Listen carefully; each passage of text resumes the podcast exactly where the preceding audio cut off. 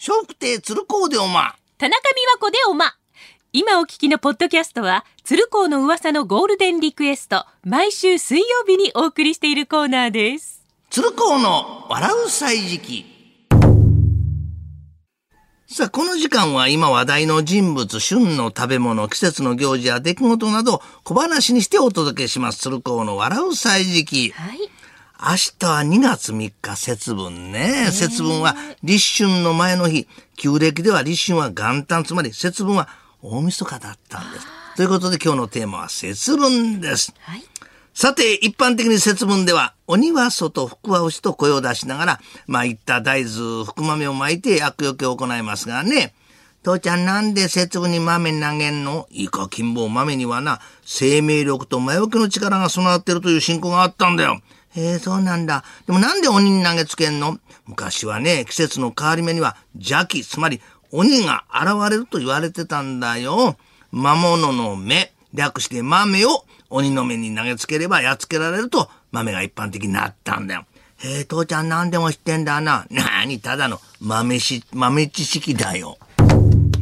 さて、家族で豆まきといえば、鬼はお父さんの役目。幼稚園や小学校で鬼の役を買って出た、そんなお父さんも少なくないと思います。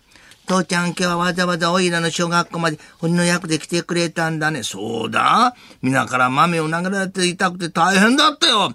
父ちゃんもう豆まき終わったから、鬼の格好から洋服に着替えたら。そうだな。あきんぼ父ちゃんうっかりして家から鬼の格好で来ちゃった。服は落ちだ。さて、節分というと年の数、または年より一つ多く豆を食べることで体が丈夫になると言われています。父ちゃん豆まきもあったから豆食べようか。金坊は7歳だから7つ食べるんだぞ。へえ、父ちゃんと母ちゃん40も50も食べられない。ずるいよ。ずるいってこればかじゃ仕方ないだろ。じゃあ豆を食べないで舐める。そしたら7つもでも長持ちするもんね。金坊、そんな長いこと豆舐めてると、そのうち芽が出るぞ。なことあるわけない。ん？あ？父ちゃん芽は出ないけど、この前抜けたとこから歯が出てきた。さて、節分というと、福は内、鬼は外が当たり前と思いますが、名前に鬼がつくお寺や岸母神を祀った神社など、鬼は内で声をかけるところがあるそうですね。父ちゃん何落ち込んでんだい？大金棒か、冗談でな、福は内、鬼は内、福は外、鬼は内と豆まいたら、どうせ私のことでしょって母ちゃんに怒られた。もうしょうがないな、君もどうしたらいいそうだな。来年のこと言うと鬼は笑うって言うから、来年の話すればいいよ。そうか、そうだな。あの母ちゃん、パリオリンピック楽しみだな。おい、金坊、母ちゃん笑わないぞ。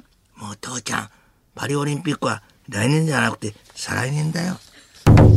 さて最近節分に落花生をまく地域が増えております。落花生は大豆より拾いやすい上に地面に押しても皮を剥けば中の豆は綺麗なまま。そんな理由があるそうです。